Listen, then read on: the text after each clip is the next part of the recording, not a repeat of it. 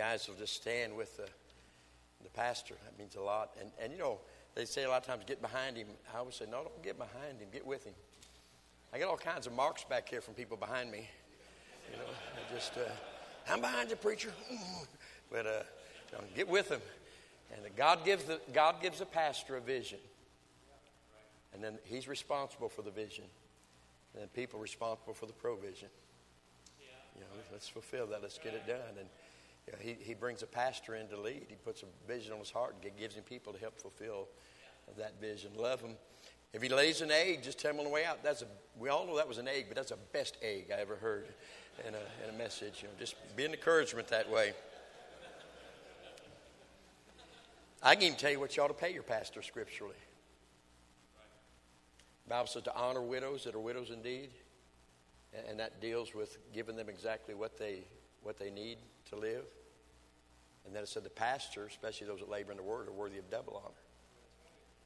It means you ought to look at the pastor, his family, and say, I don't see how they can get by on any less than this amount right here. Then double it. No God-called man of God is in this thing to make money. But he ought to always be in a position that he doesn't have to pray for his needs. And you ought to always be in a position he's able to give to help others, because he's that's what he's going to that's what he's going to do. And uh, stand with the man, encourage him.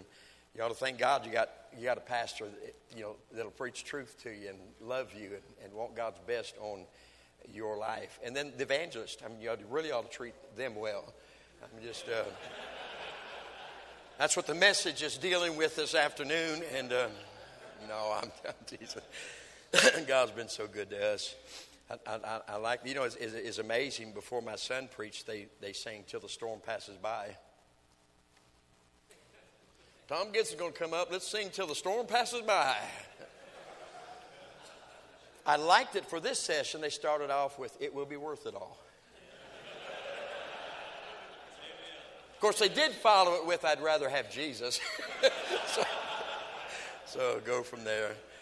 Yeah, and, uh, and and you know, I, I didn't expect somebody to get up this first session just call me names the whole time. You know, but uh, you know, but uh, man, that was good, wasn't it? And this thing about being honest—that's uh, that's one of the greatest truths I've learned—is that you can be honest with God. He knows anyway. Read the Psalms. How many times at the beginning of the Psalms, it's, it's almost like they're complaining. Why stand thou far off in time of trouble? Where are you? You know, they're just being honest. If I don't understand, I can say, God, I don't understand. God, I'm I'm confused. God, I'm hurt. God, this doesn't make sense. God, this stinks. You know? And you find when they were honest with God, by the end of the Psalm, they're praising God. In the middle, God showed up and met with them. You know? Maybe if we'd be honest with him, he'd meet with us, you know, instead of playing the games. I'm going to leave my suit coat on, though, and my tie. I'm just not ready to go down that road so many have gone, you know, and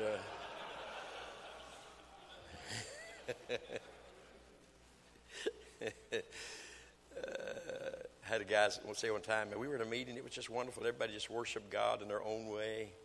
That may sound good, but you don't worship God your way. You worship him his way. He's a holy God.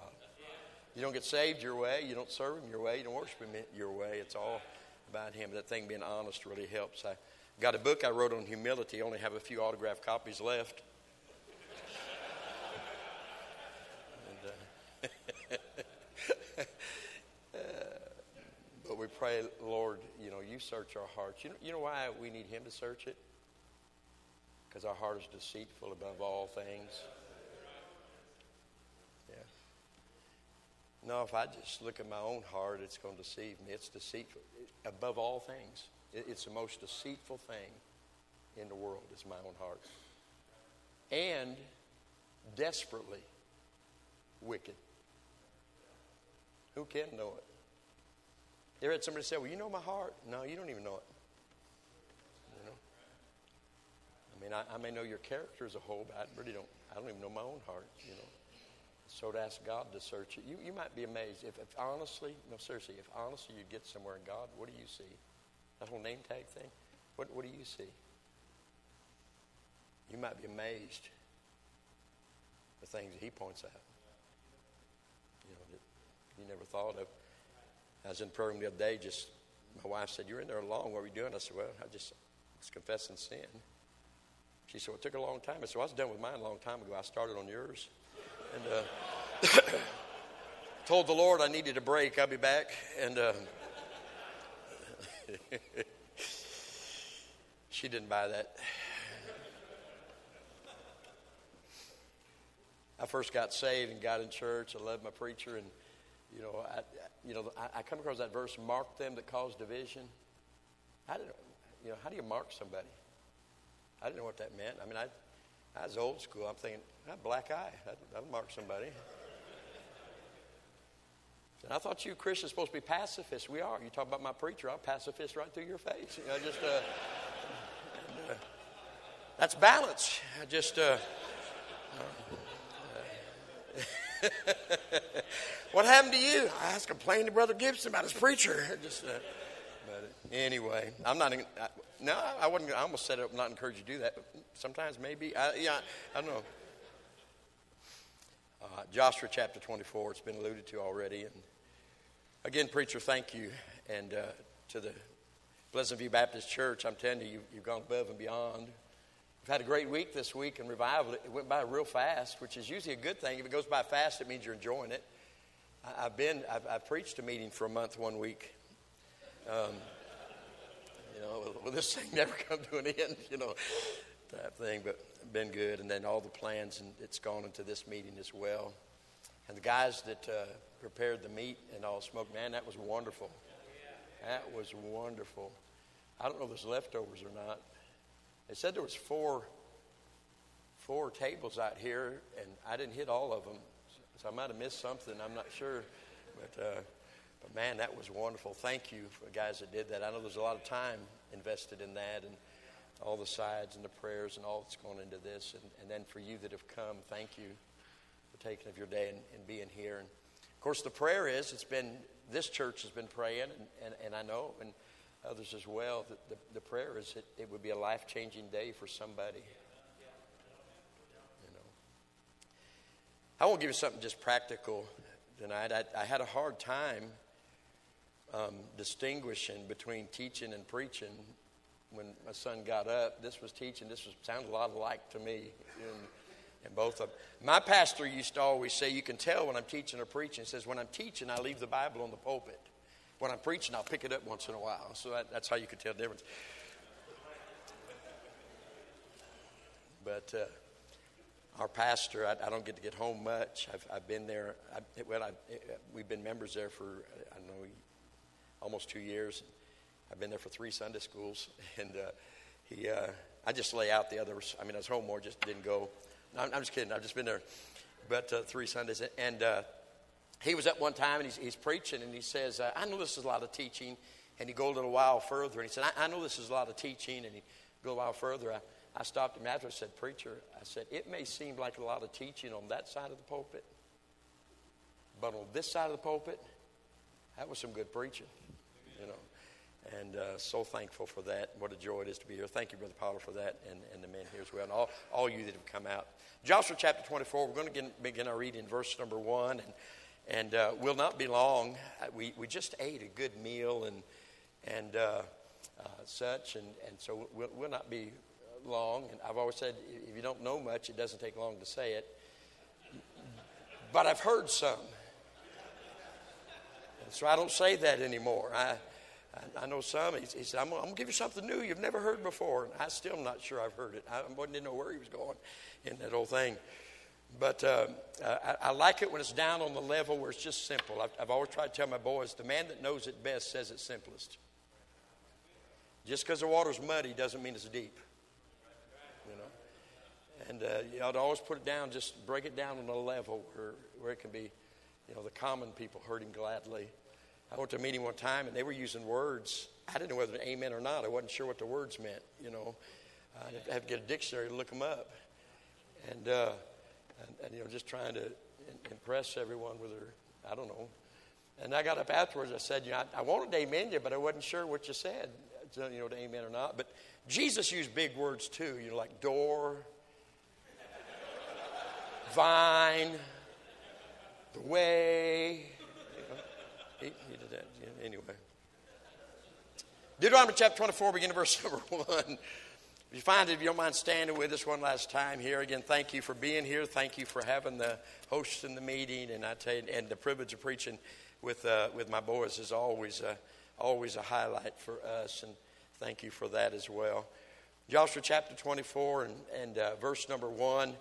And Joshua gathered all the tribes of Israel to Shechem and called for the elders of Israel, for their heads and for their judges and for their officers. And they presented themselves before God. And Joshua said to all the people, "Thus saith the Lord God of Israel, your fathers dwelt on the other side of the flood in old time, even Terah, the father of Abraham and the father of Nahor, and they served other gods. And I took your father Abraham from the other side of the flood and led him throughout all the land of Canaan and multiplied his seed and gave him Isaac. And I gave unto Isaac Jacob and Esau, and I gave unto Esau Mount Seir to possess it. But Jacob and his children went down into Egypt. I sent Moses also and Aaron, and I plagued Egypt, according to that which I did among them. And afterward I brought you out, and I brought your fathers out of Egypt. And you came unto the sea, and the Egyptians pursued after your fathers with chariots and horsemen under the Red Sea. And when they cried unto the Lord, he put darkness between you and the Egyptians, and brought the sea upon them, and covered them. And your eyes have seen what I have done in Egypt, and you dwelled in the wilderness a long season. And I brought you in the land of the Amorites, which dwelt on the other side of Jordan. They fought with you, and I gave them into your hand, that you might possess their land. And I destroyed them from before you. Then Balak, the son of Zippor, king of Moab, arose and warred against Israel, and sent and called Balaam, the son of Beor, to curse you. But I will not hearken unto Balaam, therefore he blessed you still. So I delivered you out of his hand. And you went over Jordan, came into Jericho, and the men of Jericho fought against you. The Amorites, and the Perizzites, and the Canaanites, and the Hittites, the Girgashites, the Hivites, and the Jebusites. And I delivered them into your hand. And I sent the hornet before you, which drave them out from before you, even the two kings of the Amorites, but not with thy sword nor with thy bow. And I have given you a land for which ye did not labor, and cities which you built not, and you dwell in them. Of the vineyards and olive yards which you planted not do you eat. Now therefore fear the Lord, and serve him in sincerity and in truth. And put away the gods which your fathers served on the other side of the flood and in Egypt, and serve ye the Lord. And if it seem evil unto you to serve the Lord, choose you this day whom you will serve, whether the gods which your fathers served that were on the other side of the flood, or the gods of the Amorites in whose land you dwell. But as for me and my house, we will serve the Lord." Father, again, thank you for the privilege we have once again to be gathered in this place. Thank you for the men that have come out. And dear God, we pray our hearts will be open, receptive. Thank you for what we've heard. Uh, and dear God, we, we pray we'd, we'd lay to heart the things that we've heard. And dear God, the prayer is that this be a life-changing day for some man. It'll It'll change his, his life. It'll change his home. It'll change his heart. No, dear God, we pray you'd help us during this time now, please, to be a help. And God, this is such a, a practical, practical truth in your Bible. Help us to get it across in a simple way. And we'll certainly give you the praise for what you do. We ask it in Jesus' name. Amen. Brother Potter, you want me to turn one of them waters? I can catch.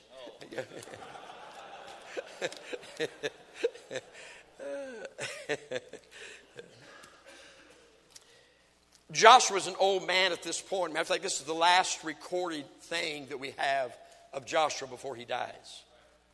We read just a little further, and he dies at the age of one hundred ten. So he's an old man. He gathers together all the, the, the elders of Israel, their heads, and so it's kind of like a big men's meeting.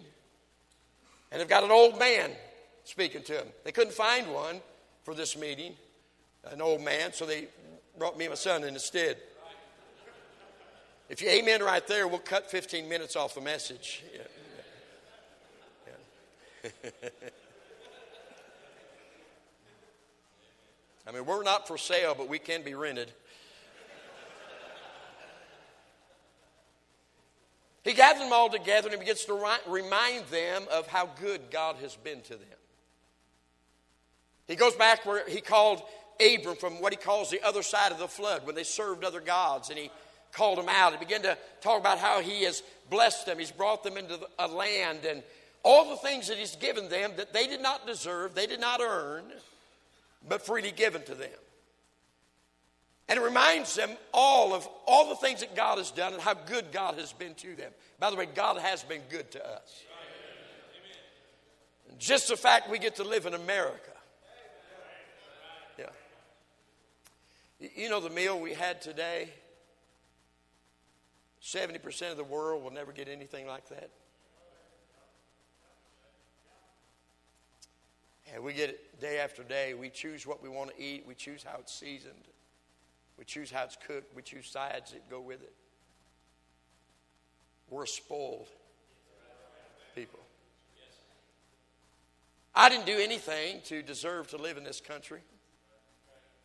And I know she's got her faults, but she's still far better than number two. Somebody said the other day, man, it just looks like everything's falling apart. No, you know, you get your Bible, it's really just all coming together. Yeah. And I've got the best of both worlds. I get to live in America while I'm here on earth. And I get to go to heaven when it's all said and done. Amen. Saved American. What in the world do we have to complain about? It reminds them of how good God has been to them, and none of them would argue with that. And then he says in verse fourteen, now therefore fear the Lord and serve him in sincerity and in truth. He says God's been good to you, and because God's been good to you, you ought to serve him. And you ought to serve him in sincerity and in truth. They talked about balance here a little while ago. That sincerity means you ought to be real. This is not just something we do. This is who we are.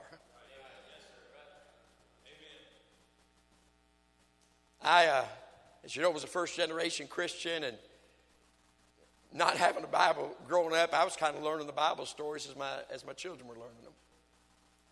First time I went to church, and the preacher talked about preach from the book of Job. I looked all over, couldn't find a book of Job. J O B was always Job to me.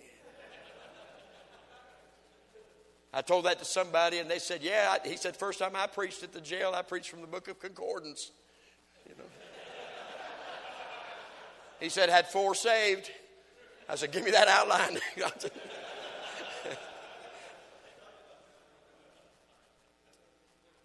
And the truth is, we look back, there's probably a lot of things we did indifferent within our home, as I've grown and learned over the years.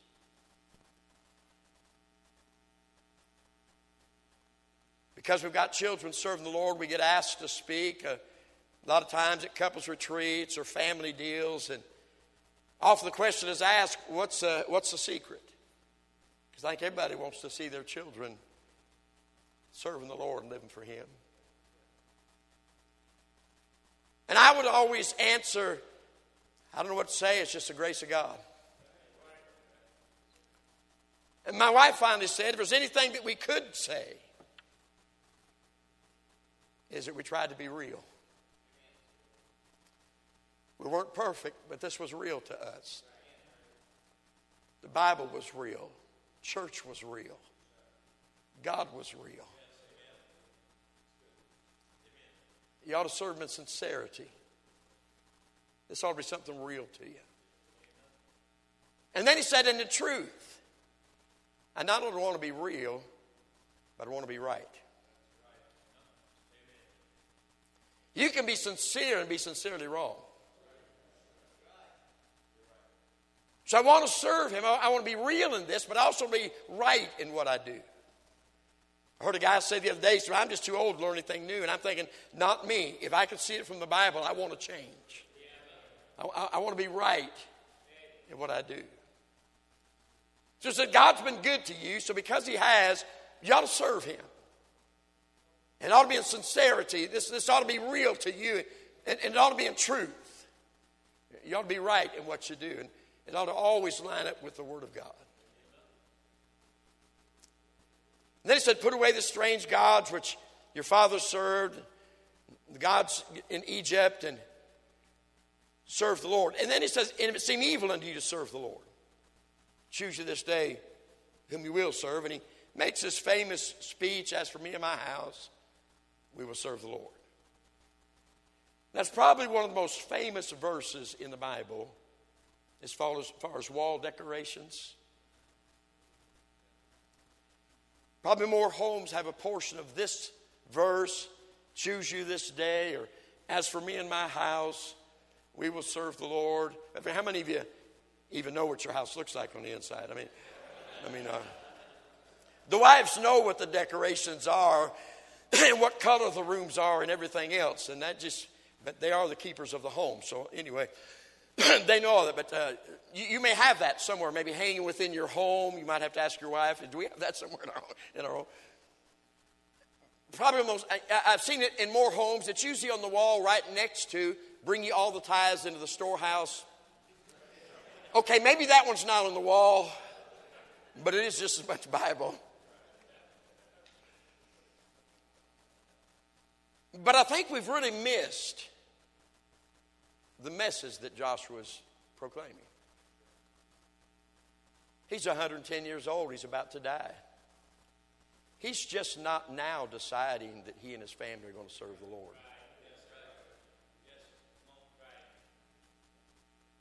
He makes a statement, choose you this day. The term this day is, is found over three hundred times in the scriptures. Give us this day our daily bread. You know, this day is salvation come to your house. And a day that God gives is a twenty-four hour period. And we take this verse and we try to put it upon the urgency of making the choice today. And truly, if you're not saved, there is an urgency to make that choice today. If we got sin, there is an urgency to make that choice today.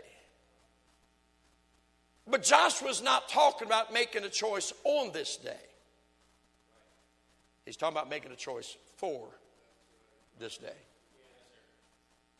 What are you going to do with this day?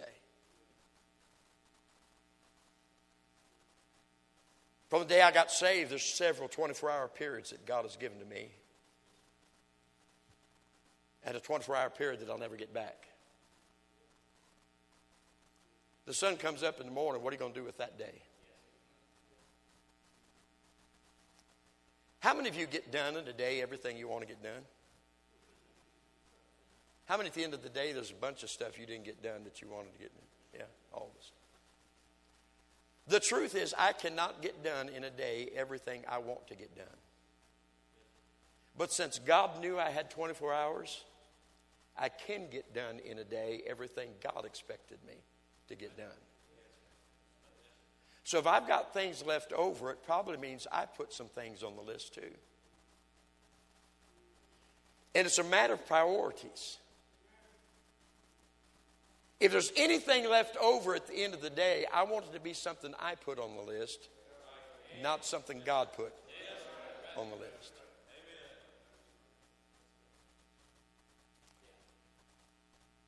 There's a difference between I chose one day to serve the Lord. There's a lot of people that, that one day they came and they said, okay, God, I choose to serve you. But looking at their life today, you never know that decision was made.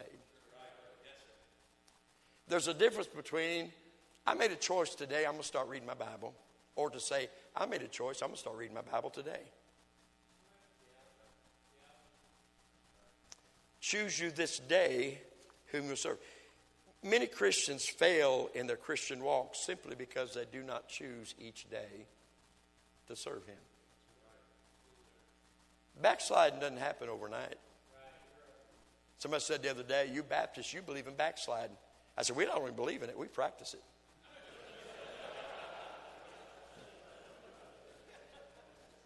Somebody said, well, I'm backslidden. You know the word backslidden isn't found in the Bible. Backslidden is a stationary. It's always backsliding. It never stops.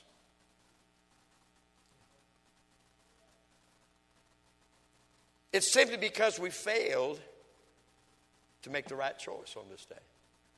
Life's not made up of the dreams that you dream. Life is made up of the choices that you make.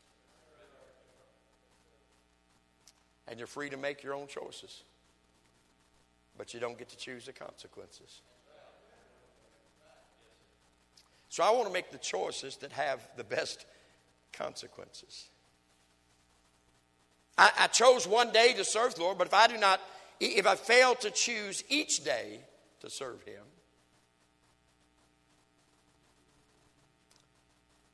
then I'll fail. And he made this statement, if it seem evil unto you to serve the Lord. Isn't that a strange statement? It seems evil to serve the Lord. The word evil means this does not seem pleasant to you. This is not desirable to you. This is not something that you really want to put on the top of your list. It's a word from where we get our word inconvenient. If it's inconvenient for you to serve the Lord. Well, preacher, I, I got plans for my life. He does too.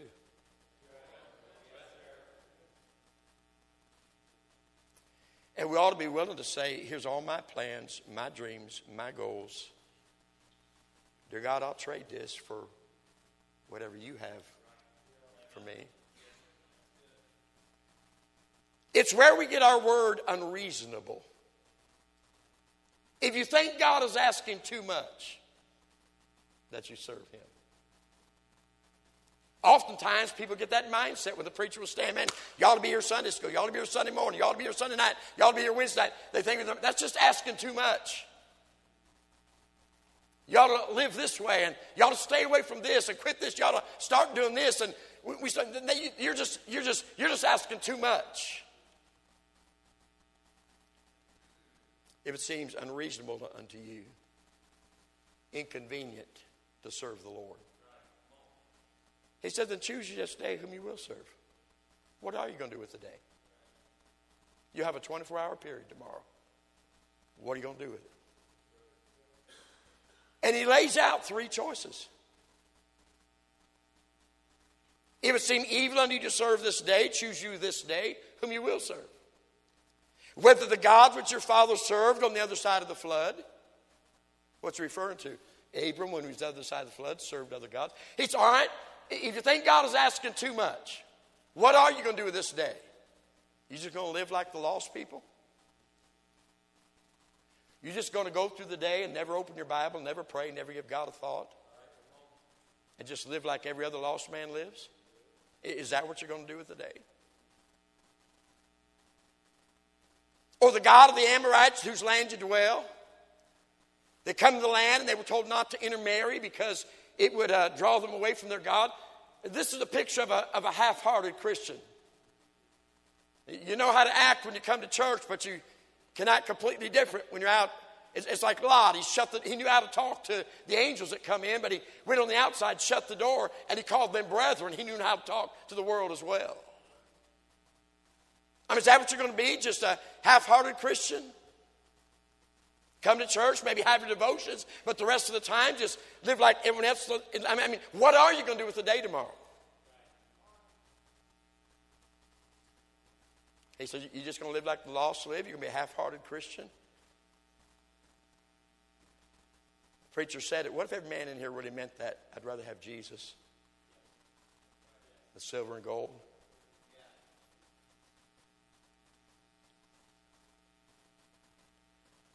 He said, you can do that if you want to, but as for me and my house, we will serve the Lord. This isn't a decision Joshua's just now making. You know how Joshua's still serving the Lord as an old man?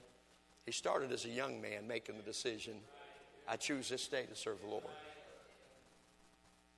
Remember Moses and was coming and, and, and God got upset with the people and he said, I tell you, Moses, I, I'll still give you everything I promised you.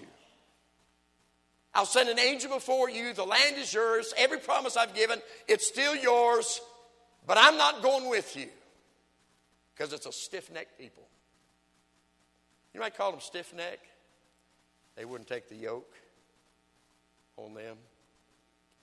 When you take a yoke on, it means somebody else is calling the shots. And Moses said, if you don't go, we're not going. The sad thing is most people are content with God's provision and not interested in His presence.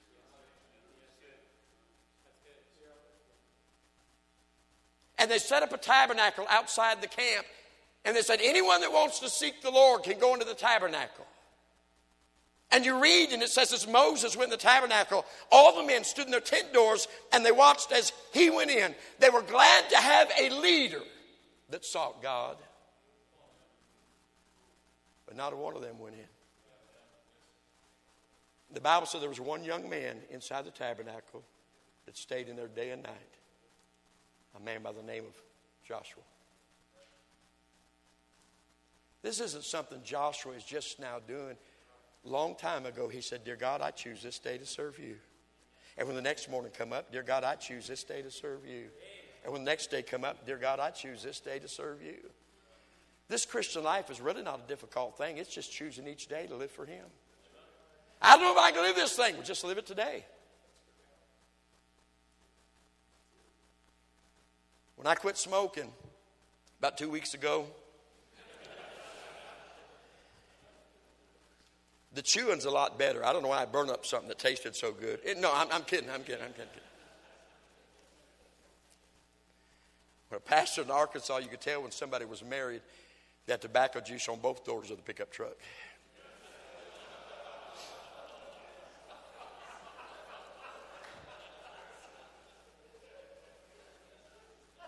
Oh, you think I'm joking? No, I'm not kidding. And that was the deacon. Um,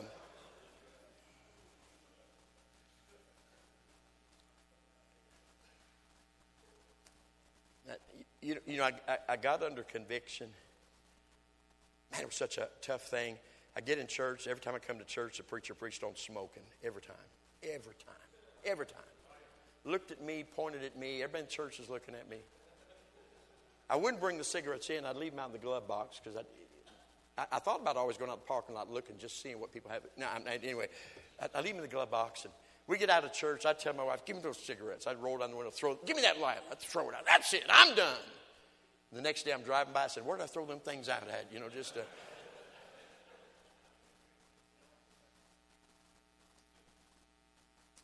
And I thought that's all he preached on. And I finally got victory. And I went back to church. I'm just waiting for him to preach on smoking. He never mentioned it again. I went back and listened. He really didn't mention it that much before. But there was another preacher that was speaking to me. Whenever somebody says, all the preacher preaches on is, what you're really saying is, my problem is.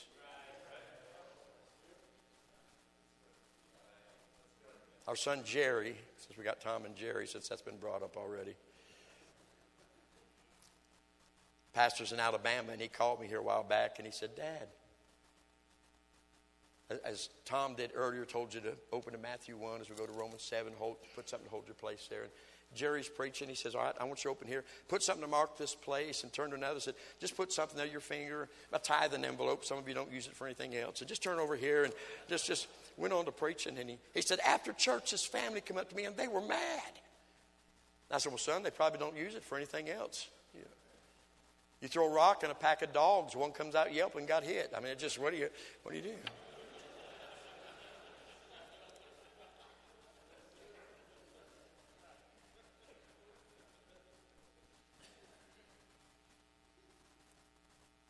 Verse sixteen, the people answered and said, God forbid that we should forsake the Lord to serve other gods.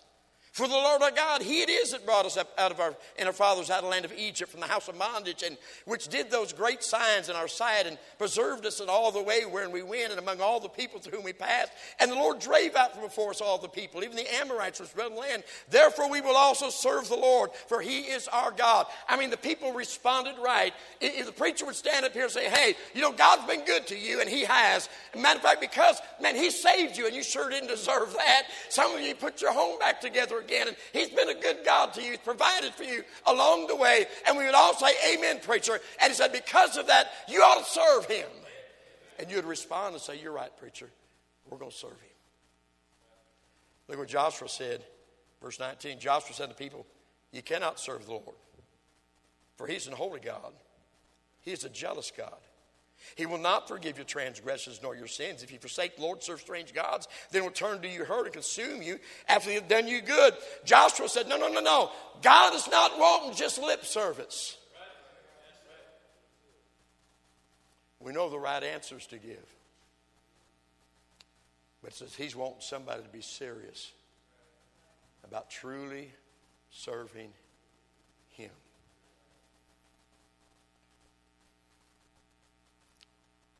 They answered verse twenty-one, the people said to Joshua, nay, but we will serve the Lord. They said, no, no, we're serious about this. We want to serve him. The choice of serving him, and like I said, it ought to be a choice. It ought to be the first thing you get up in the morning. Dear God, I choose this day to serve you. The next day, dear God, I choose this day to serve you. For you know, just choosing a day turns, you've served him a week, and you've served him a month, and you've served him twenty years, you've served him thirty years, you've served him forty years. It's really not a difficult thing. It's just choosing each day to serve him. So Joshua responds, and he gives us, if you're going to choose to serve him, he said there's five things that he says is required. Look at verse number twenty-two. Joshua said to the people, you are witnesses against yourself that you have chosen the Lord to serve him. And they said, we are witnesses. The first thing it ought to be is a day of purpose. It ought to be when you get up in the morning that you purpose. I choose this day to serve him. Just a, just a conscious purpose that you make. Daniel purposed in his heart. Then everything Daniel did after that was on purpose because of what he had purposed. So it ought to be a day of purpose when the sun comes up in the morning. Dear God, I choose this day to serve you. And so it starts off a day of purpose. If you don't purpose to serve him, you probably won't. So it ought to be a day of purpose. Verse twenty-three, now therefore put away, said he, the strange gods which are among you. If I choose this day to serve him, then this has to be a day of purity. There's some things I cannot do today because I chose this day to serve him. There's some places I cannot go on the internet today because I chose this day to serve him. He talked about people. You know, here's the way sin works. The man brought his son to Jesus and said, he hath a spirit. The boy has a spirit. The next verse says, whithersoever he, the spirit, taketh him, the boy. It started off the boy had the spirit. Ended up the spirit had the boy. And sin is that way. And he said, he pineth away. It's destroying him. If thou can do anything, have compassion and help. It starts off, you have the sin, and you think you can handle it. But I'm just telling you, there's not a one of us that can handle it. And I feel for this generation come up because of the internet and the phones, and everything is so accessible today. It's accessible, it's affordable, but you don't realize how addicting. We had a couple, two couples I think of within last church I pastored that both brought up in Christian homes. One within the church I pastored, the, la- the young lady was, the man was brought up in another church and, and uh, family faithfully served Christian home. Both went to Christian school. This young lady within our church, godly young lady. They got married and we performed a ceremony, and about a little over a year into the marriage, she comes in and finds him on the phone looking at pornography. She's crushed.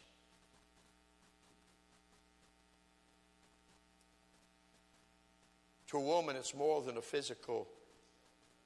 To her, it's the emotional.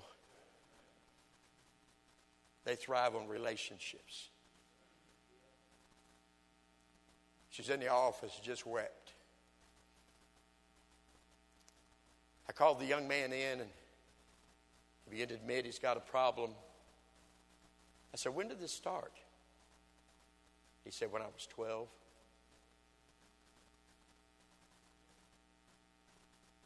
You be careful what you give your children, allow them to have access to.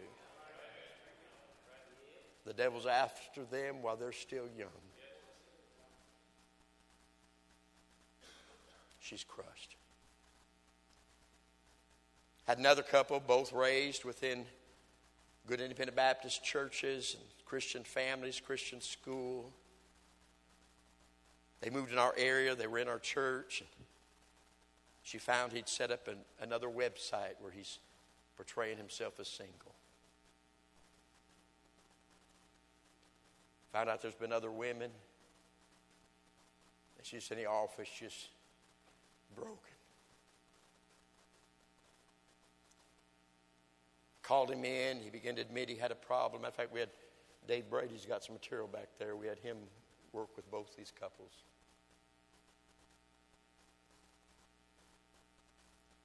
Brought him in and asked, when did this start?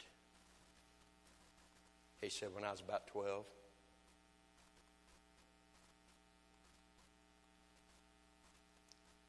Put no confidence in the flesh. I know that in me, that in my flesh dwelleth no good thing. We already heard the heart's desperately deceitful above all things, desperately wicked. The Bible says, he that trusteth in his own heart is a fool. In every chick flick they watch, somewhere in there, you just got to follow your heart. You're not meant to follow your heart. The proverb said, my son, be thou wise and guide thine heart in the way. So I'm not meant to follow my heart. I'm to guide my heart. How in the world did I guide my heart? When my wife and I got our marriage back together, our heart was not in it. And I just, I didn't want to just, you know, we, we got people married a lot of years. I don't understand this generation. We stuck it out. Like you want some kind of a, award for winning a battle. You know. I don't want to feel like I stuck it out. I want I want to get my heart in it. When it comes to my Christian life, I want my heart in it. And you guide your, how do you guide your heart? Matthew six twenty-one, one of the most misused verses in the Bible. For where your treasure is, there will your heart be also. Most people take that verse. I can tell you where your, your, heart, your, your, your heart is because where you put your treasures, that's where your heart is. That's not what it says. It didn't say where your heart is, that's where your treasures go. It said for where your treasure is currently, right now. There will your heart be. You guide your heart with your treasures. Your treasures is your time, your thoughts, your efforts, finances. And where you put your treasures, you're guiding your heart. That's why so many get on the internet, end up running off with somebody. And, well, you know, I'm just following my heart. No, you guided your heart. So what I need to do is find where my heart is supposed to be and put my treasures there. My heart is to be to my wife and her alone. So that's where my thoughts and my efforts, my energy, that's where it ought to be. My heart ought to be toward my church. My heart ought to be toward God. That's where my treasures ought to be. But I chose this day to serve him, so this has got to be a day of purity. There's some words I can't use today. He said, you mean you think about using bad words? I pastored people. There's a lot of things that went through my mind.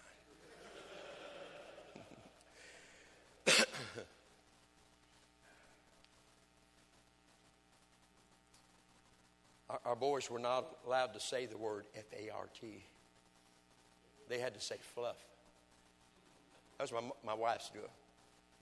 They couldn't say B U T T. They had to say hiney.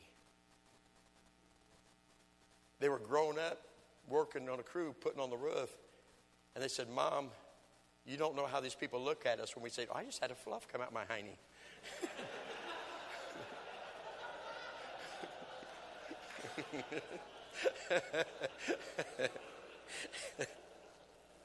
It'll help them. I, uh, I can't lose my temper today.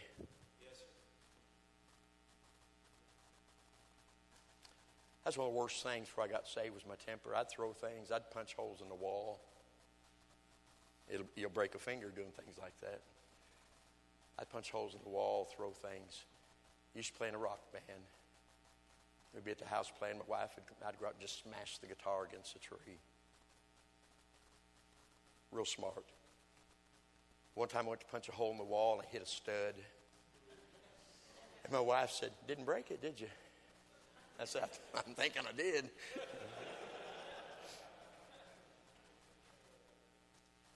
He said, "I lost my temper." No, no, you didn't. You still got it.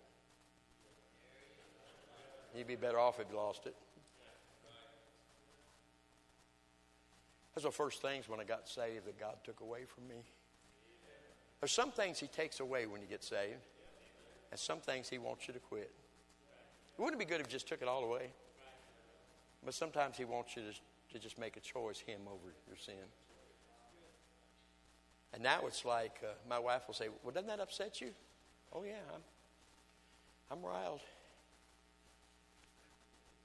"How come you don't get angry?" "Oh, I am. I am fuming."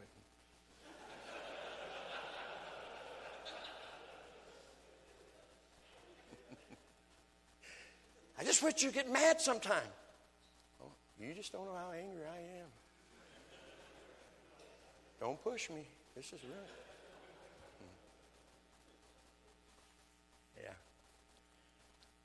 Husbands, love your wives. Be not bitter against them. That word bitter is where we get our word sharp. Short. I can't do that today. No, because I chose this day to serve Him. Now, if you mess up in the day, it doesn't mean you throw the rest of the day away. Say, "Well, I blew it." No, no. You just stop and say, "Dear God, I'm sorry. I shouldn't have done that because I chose this day to serve You. Help me to live the rest of the day serving You."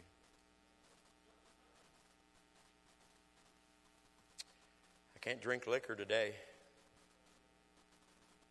No drugs today. I chose this day to serve Him. Yeah. Verse twenty-three. "Now therefore put away, said he, the strange gods which are among you, and incline your heart unto the Lord God of Israel." It ought to be a day of pursuing. You say, what do, what do you mean? We got these things. I don't know who invented it. One of the greatest things. It's a big old overstuffed chair. It's got a lever on the side. And you pull the lever and the feet go out and the head goes back. It's called a uh, recliner, yeah. Got, got just enough room on each side for a grandchild. Never had room for children, but plenty of room for grandchildren. And, uh, and just one of the greatest things ever been invented. To recline means to lean back. To incline means to lean forward. Incline your hearts to God. It ought to be a day of pursuing Him. That means if I chose this day to serve Him, then I, I want to, it, it means I do have time for my Bible today. Because I chose this day to serve Him. And I want Him to speak to me today, and I want to be drawn closer to Him today, and I want to make changes in my life today. I want to love Him more today. You said we ought to love Him with all our heart. You know what that statement means? It means I could not possibly love Him more than what I do. But then it also means somehow, though you can't love Him anymore, you find that you do. I remember our twentieth anniversary, I thought, man, I really love my wife now. Man, this, woo. I thought I loved her at ten. No, no, twenty. This is this. Then at thirty years of marriage, it's like, oh no, I, I didn't understand it. twenty years. This is this, and and that, now that it's been forty-seven years, I, I'm, I'm telling you, it ought to be that I love him with everything I got, but somehow it just keeps growing. I ought to be drawn closer to Him today because I chose this day to serve Him. Verse twenty-four. "And the people said to Joshua, the Lord our God will we serve, His voice will we obey." It ought to be a day of performing. It ought to be a day of obeying whatever it is He speaks to you about. We're listening for the purpose of, of obeying.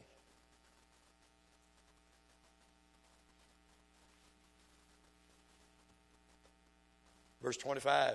"So Joshua made a covenant with the people that day and set them a statute." A statute is a set time of doing something. "And an ordinance." An ordinance is instructions on how to do something. They got city ordinances sometimes, instructions that are laid down. So Joshua said there's a set time and here's some instructions. At the end of the day, it ought to be a day of preparation. You say, what do I mean? At the end of the day, to say, dear God, this was a good day. Help me to go ahead and prepare to do the same thing tomorrow. It's been a good day, walk with you today. Dear God, help me in the morning to make this same choice.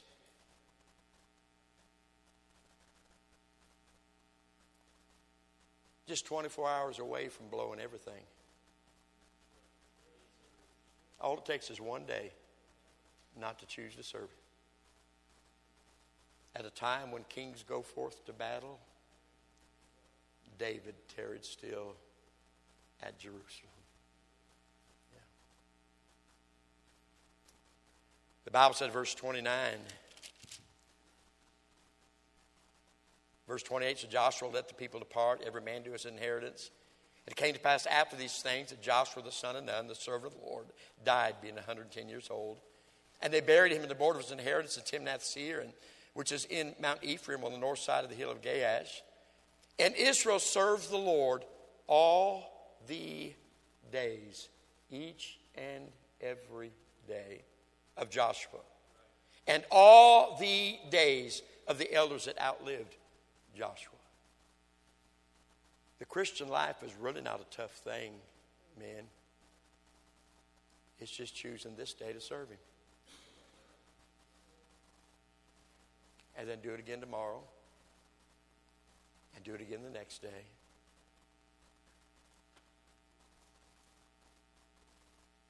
You ought to somewhere in your house, maybe on your bathroom mirror, somewhere, just, just put the little sign, did I choose this day to serve the Lord? We've got it all in our houses, but we've we've missed it. It's not a choice you made. Tw- no, no, it, it's not a choice you made on a day. It's a choice you made for this day. Then make it again for the next day and the next day. And if it seem evil unto you, serve the Lord, choose, choose you this day whom you will serve. What are you going to do with your life tomorrow? You do what you want. But as for me and my house, we will serve the Lord. Father, thank you for the night, the day you've given to us. Thank you for your Bible. What an amazing, amazing book.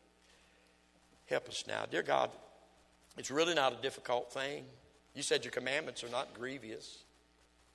It's just a matter of choosing this day to serve you.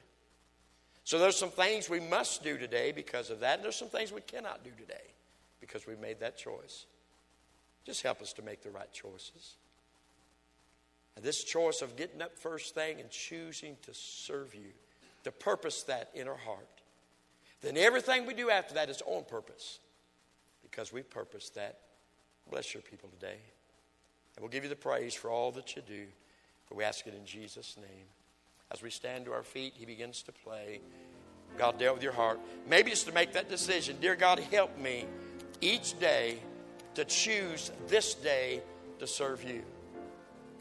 And if you do, it means, all right, this is a day. There's some things I can't do today because I chose this day to serve him. I've got to incline my heart to him today. I chose this day to serve him.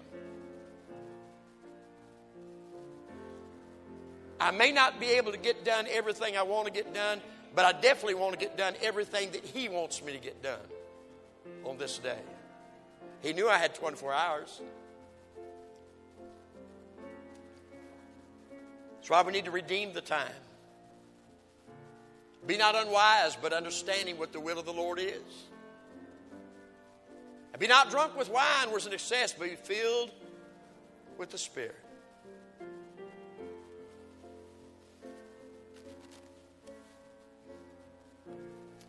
Did you choose this day to serve the Lord?